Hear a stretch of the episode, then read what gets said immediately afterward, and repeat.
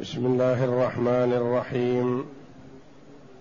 الحمد لله رب العالمين. والصلاة والسلام على نبينا محمد وعلى آله وصحبه أجمعين. وبعد. بسم الله أعوذ بالله من الشيطان الرجيم. بسم الله الرحمن الرحيم.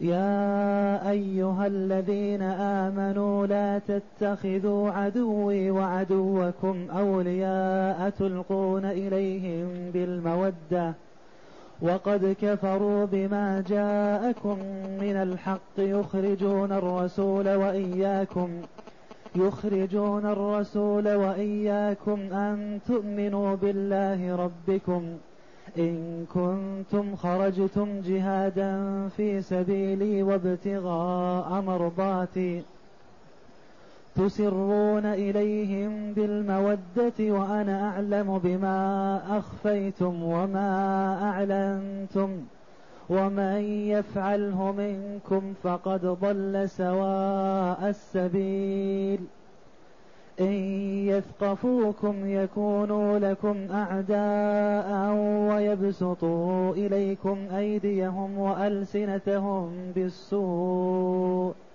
وودوا لو تكفرون لن تنفعكم أرحامكم ولا أولادكم يوم القيامة يفصل بينكم والله بما تعملون بصير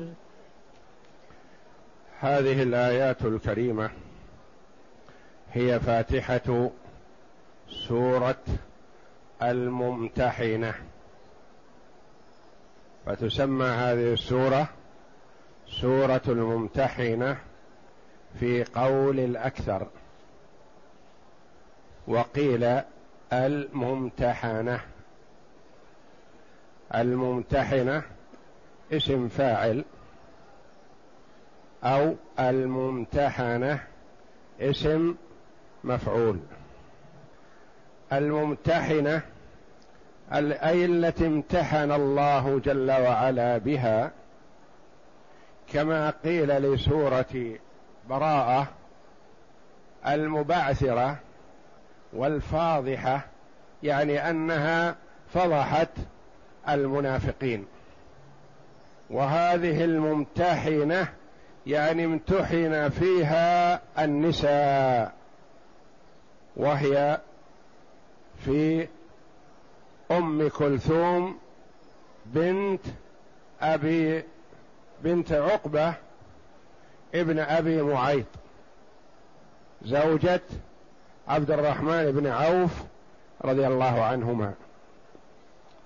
وهذه السورة مدنية يعني نزلت بالمدينة يقول الله جل وعلا يا أيها الذين آمنوا لا تتخذوا عدوي وعدوكم أولياء تلقون إليهم بالمودة. وقد كفروا بما جاءكم من الحق يخرجون الرسول وإياكم أن تؤمنوا بالله ربكم إن كنتم خرجتم جهادا في سبيلي وابتغاء مرضاتي تسرون إليهم بالمودة وأنا أعلم بما أخفيتم وما أعلنتم. ومن يفعله منكم فقد ضل سواء السبيل. الآيات. ينادي الله جل وعلا عباده المؤمنين بصفة الإيمان قائلا يا أيها الذين آمنوا. يقول عبد الله بن مسعود رضي الله عنه إذا سمعت الله يقول يا أيها الذين آمنوا فأرعها سمعك فإنها إما خير تؤمر به أو شر تنهى عنه. الله جل وعلا يخاطبك ويخاطب إخوانك المؤمنين بهذا وهذه الآيات وإن كانت نزلت في حاطب ابن أبي بلتعة رضي الله عنه عتابا له فالعبرة بعموم اللفظ لا لا بخصوص السبب. ومعنى هذه العبارة العبرة بعموم بعموم اللفظ يعني أنها ينظر إلى ما دل عليه لفظ الآيات. ولا يقال هذه لحاطب وحده فقط. لا. هذه لكل مؤمن. يا أيها الذين آمنوا لا تتخذوا عدوي وعدوكم أولياء. وسبب ذلك هو أن النبي صلى الله عليه وسلم لما نقضت قريش العهد الذي بينهم وبين النبي صلى الله عليه وسلم انتقض عهدهم. فعزم النبي صلى الله عليه وسلم أن يغزوهم. وذلك أن العهد الذي أجري بينه وبينهم في يوم صلح الحديبية على أن تضع الحرب بينهم وبينهم عشر سنين. وأن من أراد أن يدخل من قبائل العرب في عهد محمد صلى الله عليه وسلم دخل ومن أراد أن يدخل مع قريش دخل. فدخل أقوام مع النبي صلى الله عليه وسلم وإن لم يكونوا مؤمنين ودخل أقوام مع قريش. وجرى الاتفاق بين النبي صلى الله عليه وسلم وبين قريش على أنهم لا يتقاتلون ولا يعينون من أراد قتالهم ولا يتعرضون لمن دخل في صلح عهد محمد. قريش لا تتعرضهم وكذلك النبي صلى الله عليه وسلم والمؤمنون لا يتعرضون من دخل في مع قريش في عهدهم. فأعانت قريش بني بكر على خزاعة. وخزاعة دخلت في عهد النبي صلى الله عليه وسلم وبنو بكر في عهد قريش. حصل قتال بين خزاعة وبني بكر هذا ما يؤثر على العهد. قبيلتان تقاتلتا. فأعانت قريش حلفاءها على حلفاء النبي صلى الله عليه وسلم فبهذا انتقض العهد. فعزم النبي صلى الله عليه وسلم. والله جل وعلا حكيم عليم رتب هذا سبحانه ليحصل الفتح العظيم. فتح مكة. بعد الصلح بسنتين. الصلح في السنة السادسة وفتح مكة في السنة الثامنة. وكان الصلح على أن يضعوا الحرب عشر سنين. من من سنة ست إلى سنة ستة عشر هجرية. والنبي صلى الله عليه وسلم توفي في أول السنة الحادية عشرة للهجرة. ولله جل وعلا في ذلك حكمة ليقر عين النبي صلى الله عليه وسلم بفتح مكة والدخول على قريش في دارهم وخضوعهم وإذعانهم له. فبعد سنتين من إبرام الصلح نقضت قريش العهد. فعزم النبي صلى الله عليه وسلم على قتالهم وفتح مكة. وقال اللهم اعي عيون عنا عن قريش. لا تعلم قريش بخروج النبي صلى الله عليه وسلم. فورى النبي صلى الله عليه وسلم عند استعداده للحرب والقتال والغزو ورى لعامة الناس بأنه يريد خيبر. وأسر لبعض الصحابة رضي الله عنهم بأنه يريد مكة. وممن أخبره النبي صلى الله عليه وسلم حاطب بن أبي بلتعة لأنه كان من ممن شهد بدر رضي الله عنه. حاطب بن أبي بلتعة لما علم أعلمه النبي صلى الله عليه وسلم بهذا رأى بأن يخبر قريش بذلك. وكانت مولاة لقريش جاءت إلى المدينة تستعين بالنبي صلى الله عليه وسلم ومن في المدينة من بني عبد المطلب وبني هاشم لأنها مولاة لهم ولآبائهم. فجاءت تستعين فأعانها النبي صلى الله عليه وسلم وأعانوها الصحابة رضي الله عنهم وهي كافرة. فجاءها حاطب بن أبي بلتعة وأعطاها أجرة إغراء وأعطاها كتاب لكف لبعض أعيان قريش. وقال فيه بأن محمدا عازم على حربكم. فخرجت بالخطاب معها. فجاء الوحي من السماء. جاء جبريل عليه الصلاة والسلام إلى النبي صلى الله عليه وسلم وقد استجاب الله دعاء النبي صلى الله عليه وسلم بتعمية الأخبار عن قريش حتى لا تستعد. فجاء جبريل إلى النبي صلى الله عليه وسلم وأخبره الخبر. فأمر النبي صلى الله عليه وسلم علي بن أبي طالب والزبير بن العوام والمق و والمقداد بن عمرو رضي الله عنهم وأرضاهم. وقال ادركوا الضعينة امرأة على بعير لها وحدها في روضة خاخ. روضة معروفة عندهم. وخذوا الكتاب الذي معها واتوني وأتوا به إلي ودعوها هي تسير. فذهب الصحابة رضي الله عنهم إلى هذا المكان الذي حدده له النبي صلى الله عليه وسلم ووجدوا المرأة تسير وحدها على بعيرها. قالوا أعطينا الكتاب الذي معك. قالت ومن أين لي الكتب؟ ما معي كتاب وما معي شيء. فأنزلوها عن بعيرها وفتشوا رحلها. البعير والحمل الذي معه ما وجدوا كتاب. قالوا والله ما ما كذبنا ولا كذبنا. الرسول صلى الله عليه وسلم ما ينطق عن الهوى. ما قال إن معك كتاب إلا إنه معك. فجرد علي رضي الله عنه سيفه. واراها إياه.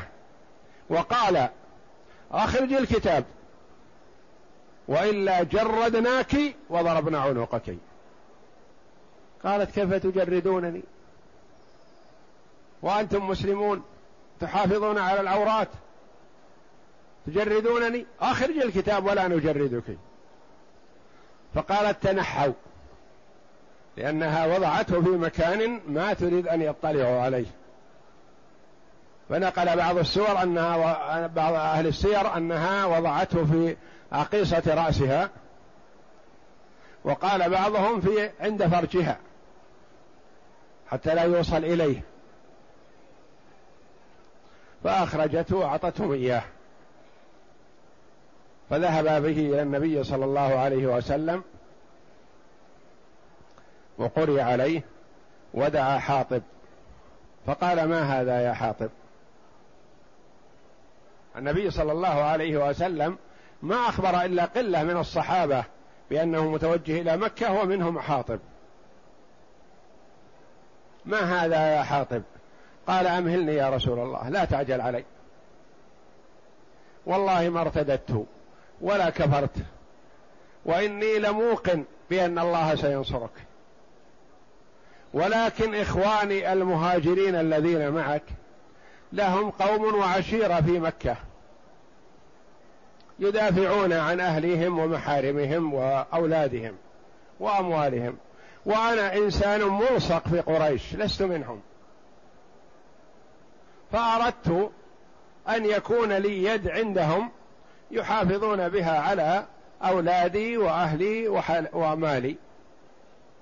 فسل عمر رضي الله عنه سيفه وقال يا رسول الله لقد نافق. مرني فاضرب عنقه. فقد خان الله ورسوله والمؤمنين. فقال النبي صلى الله عليه وسلم الرؤوف الرحيم مهلا يا عمر. مهلا يا عمر. وما يدريك يا عمر. لعل الله اطلع على أهل بدر فقال أعملوا ما شئتم فقد غفرت لكم. أليس قد شهد بدرا؟ قال بلى شهد بدر معروف أنه شهد بدر. لكن نافق. قال لا. وقال عن حاطب عليه الصلاة والسلام لقد صدقكم. يعني ما قال إلا الصدق. هو عمل هذا العمل يظن أنه سيستفيد منه. فأعمى الله جل وعلا العيون عن مسير النبي صلى الله عليه وسلم إلى مكة حتى بغتهم عليه الصلاة والسلام. ما أمكنهم يستعدون.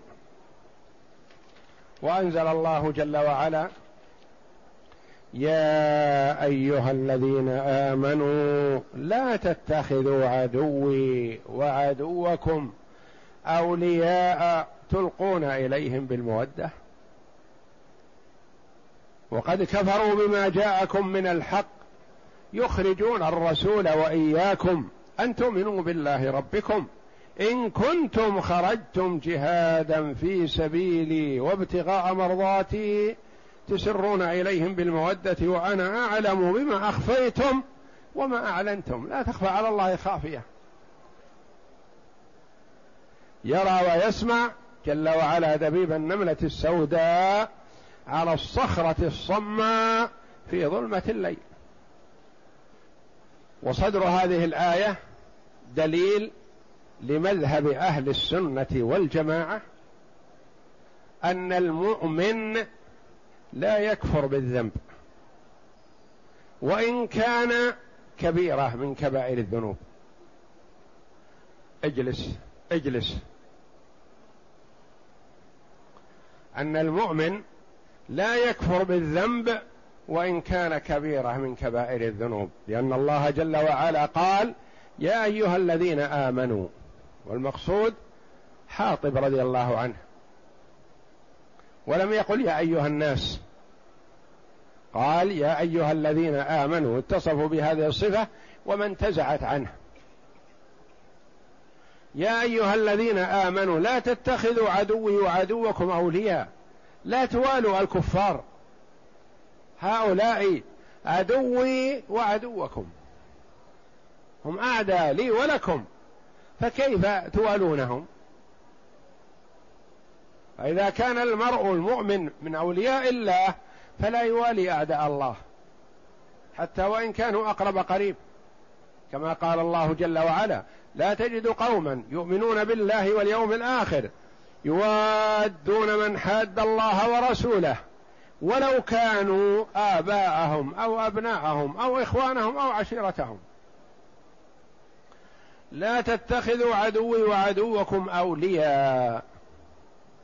لأن الخطاب هذا يدل على الموالاة يعطيهم سر النبي صلى الله عليه وسلم.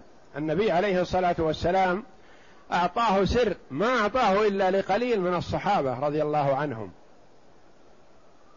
ومن ضمنهم حاطب حاطب كتب الكتاب لأناس من كفار قريش. كأنه يظهر لهم بهذا المودة وهو لا يودهم ولا يحبهم رضي الله عنه. لكنه مثل ما أخبر واعتذر عند النبي صلى الله عليه وسلم وقبل عليه الصلاة والسلام عذره لأن له سابقة وله قدم صدق. فمن كان له سابقة وحصل منه هفوة أو زلة ليس كمن ليس كذلك. فيعفى عن الرجل إذا كان له مقام صدق في الإسلام يعفى عنه عن بعض الزلات دون الحدود. أما الحدود فلا فيستوي فيها الصغير والكبير. ولهذا قال النبي صلى الله عليه وسلم أقيلوا ذوي الهيئات عثراتهم إلا الحدود. الحد يستوي فيه الناس. كما قال عليه الصلاة والسلام لو أن فاطمة بنت محمد صلى الله عليه وسلم سرقت لقطعت يدها. لا تتخذوا عدوي وعدوكم أولياء تلقون إليهم بالمودة تفشون لهم. سر النبي صلى الله عليه وسلم من أجل أن يودوكم. وأنتم تظهرون لهم أنكم تحبونهم وهم أعداء لكم وأعداء لله. ولرسوله وللمؤمنين. فالمؤمن لا يوالي أعداء الله ولا يحبهم. وإن تعامل معهم باع أو اشترى أو عاهدهم أو نحو ذلك هذا وارد. لكن المعاملة شيء والمودة شيء آخر.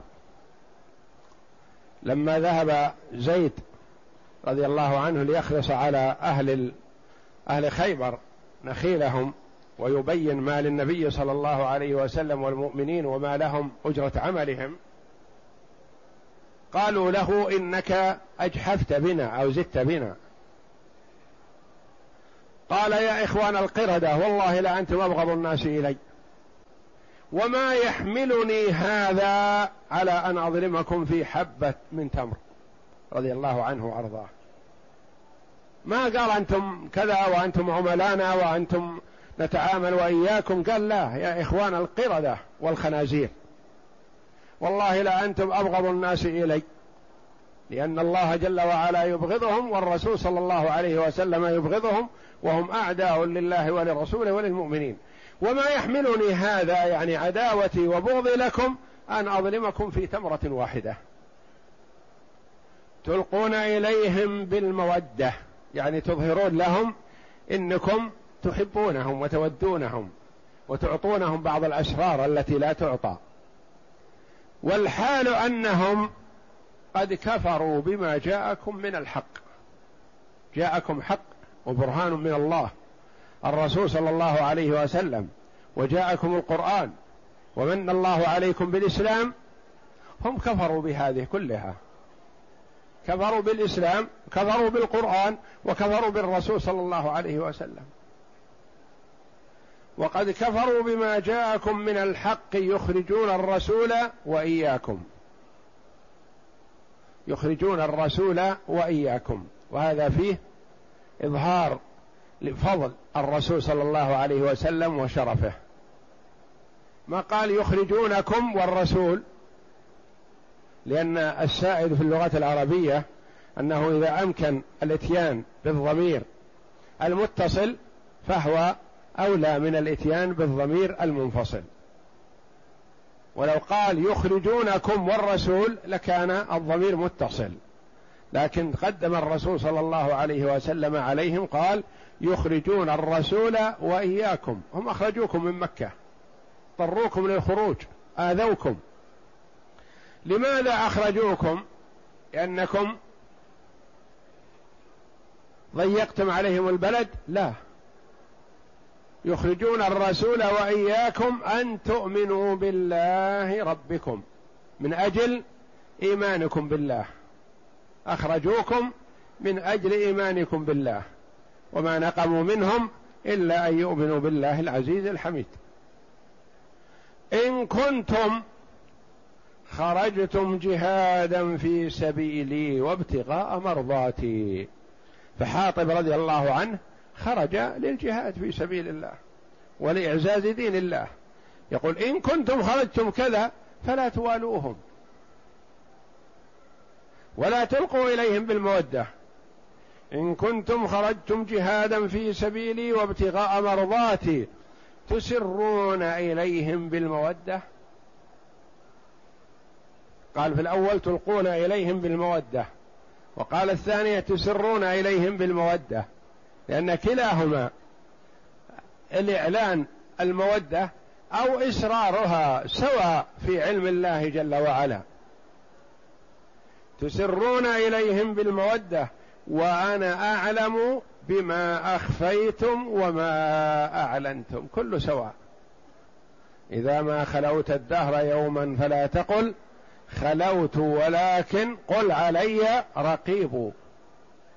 فالله جل وعلا رقيب على عباده لا تخفى عليه خافية. تخفى على الناس وتظهر للناس خلاف ما في باطنك ما يدرون عما في باطنك. لكن الله جل وعلا يعلم السر وأخفى. ولقد خلقنا الإنسان ونعلم ما توسوس به نفسه ونحن أقرب إليه من حبل الوريد. العرقان في جانب العنق. تسرون إليهم بالمودة وأنا أعلم بما أخفيتم. الباء زائدة للتوكيد وأنا أعلم ما أخفيتم وما أعلنتم على أنه فعل مضارع. أعلم. ويصح أن يكون المراد به اسم أفعل تفضيل. وأنا أعلم بما أخفيتم يعني أعلم من غيري على أنه أفعل تفضيل أو وأنا أعلم ما أخفيتم. يعني أطلع فعل مضارع أطلع على ما أخفيتم وما أعلنتم. وأنا أعلم بما أخفيتم وما أعلنتم سيان عند الله جل وعلا. ومن يفعله منكم يفعل هذا الفعل. مواده اعداء الله فقد ضل سواء السبيل. هذا ضلال. وسواء السبيل هو الصراط المستقيم الموصل إلى الله جل وعلا وإلى جنته. وضل عن سواء السبيل يعني خرج.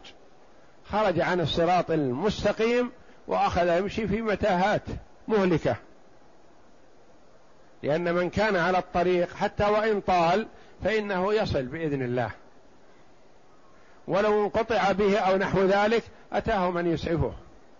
لكن إذا خرج عن الطريق المستقيم السوي هلك. ومن يفعله منكم فقد ضل سواء السبيل. يقول كان سبب نزول صدر هذه السورة الكريمة قصة حاطب بن أبي بلتعة وذلك أن حاطبا هذا كان رجلا من المهاجرين وكان من أهل بدر أيضا وكان له بمكة أولاد ومال ولم يكن من قريش أنفسهم بل كان حليفا لعثمان. فلما عزم رسول الله صلى الله عليه وسلم على فتح مكة لما نقض أهلها العهد فأمر النبي صلى الله عليه وسلم المسلمين بالتجهيز لغزوهم وقال اللهم عم عليهم خبرنا. فعمد حاطب هذا فكتب كتاب استجاب الله جل وعلا دعاء النبي صلى الله عليه وسلم فأعمى العيون فلم تطلع قريش على مجيء النبي صلى الله عليه وسلم إلا حينما قرب من مكة. عليه الصلاة والسلام ومعه الصحابة رضي الله عنهم. يقول الله جل وعلا إن يثقفوكم يكونوا لكم أعداء. يعني هذه المودة التي تلقونها وتسرون بها إليهم ما تنفعكم لا عندهم وتضركم عند الله جل وعلا. هؤلاء الكفرة يعني بمعنى قيل يظفروا بكم. يظفروا بكم إن يثقفوكم يظفروا بكم. وقيل إن يظفروكم يعني يلقوكم إن يصادفوكم يلقوكم في الطريق فهم أعداء. هم أعداء لكم دائما وأبدا. ولو أسررتم لهم بالمودة إن يثقفوكم يكونوا لكم أعداء. ويبسطوا إليكم أيديهم وألسنتهم بالسوء. يبسطوا إليكم أيديهم بالضرب والقتل والسيوف وآلات الحرب وألسنتهم بالسب السيء والكلام القبيح. ثم قال جل وعلا أنتم من فعل هذا منكم فعله من أجل الأرحام. من أجل الأولاد من أجل الأقارب. لن تنفعكم أرحامكم ولا أولادكم يوم القيامة. ما تنفع لأنه لا ينفعكم عند الله جل وعلا إلا ما قدمتم من الأعمال الصالحة. ولا تنفعكم أرحامكم. يفصل بينكم يكون بينكم فاصل عظيم. المؤمنون ومن أطاع الله جل وعلا يكونون في الجنة. والكفار والمشركون يكونون في النار. أو يفصل بينكم في عرصات القيامة يعني ما أحد يلتفت إلى أحد. كما قال الله جل وعلا يوم يفر المرء من أخيه وأمه وأبيه وصاحبته وبنيه لكل امرئ منهم يومئذ شأن يغنيه. كل واحد مشغول بنفسه ما يلتفت للآخر. ويبسطوا إليكم أيديهم وألسنتهم بالسوء وودوا لو تكفرون. ودوا تمنوا أمنيتهم أن تكونوا مثلهم في الكفر. مهما تسرون إليهم بالمودة وتوالونهم ما يكون عندهم لكم مودة ابدا إلا إذا كفرتم بالله. صرتم مودودين محبوبين عندهم. وودوا لو تكفرون. يتمنون هذا. لن تنفعكم أرحامكم. جاء باللفظ العام. والأولاد من ضمن الأرحام. لكن خصهم بالذكر لأنهم أخص الأرحام وأقربهم. لن تنفعكم أرحامكم حتى ولا أخص الأرحام الذين هم الأولاد. كل واحد يفر عن صاحبه مشغول بنفسه. لو أراد حسنة من حسناته ما أعطاه. وإن تدعو مثقلة إلى حملها لا يحمل منه شيء ولو كان ذا قربى. الوالد عليه حمل ثقيل. وعنده الولد صالح مخفف. ما عليه حمل. يقول احمل عني يا ولدي ما يحمل. وإن تدعو مثقلة إلى حملها لا يحمل منه شيء ولو كان المدعو ذا قربى. لو كان ابن أو ولد أو والد أو أم ما يحمل. كل مشغول بنفسه. ولا تزر وازرة وزر أخرى. لن تنفعكم أرحامكم ولا أولادكم يوم القيامة. يفصل بينكم. يفصل الله جل وعلا بين المؤمنين والكفار. فلا ينتفع بعضهم ببعض. والله بما تعملون بصير.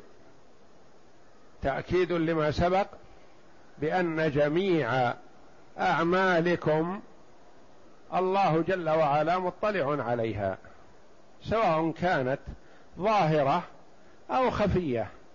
أعلنتموها أو أسررتموها لا تخفى على الله خافية. والله بما تعملون ما من ألفاظ العموم. يعني كل عمل تعمله صغير أو كبير حسن أو قبيح كله معلوم عند الله جل وعلا. وكما قال الله جل وعلا فمن يعمل مثقال ذرة خيرا يره ومن يعمل مثقال ذرة شرا يره. يفصل بينكم والله بما تعملون بصير. فقوله جل وعلا والله بما تعملون بصير كما تقدم في آيات كثيرة فيها بشارة وفيها نذارة فيها رجاء وفيها تخويف. بشارة للمؤمن بأنك اعمل وجد واجتهد وأخف عملك والله جل وعلا مطلع عليه لا تقل هذا العمل فات ما دري عنه ما علم عنه لا. جد واجتهد والله جل وعلا يسجل لك. وفيها تخويف ونذارة للفاجر. لا تظن أن عملك يفوت على الله. فرعوي كف عن السوء لأن عملك مسجل. وستجازى به. فمن عمل خيرا جزي به. ومن عمل شرا عوقب به. والله بما تعملون بصير. والله أعلم. وصلى الله وسلم وبارك على عبده ورسول نبينا محمد وعلى آله وصحبه أجمعين.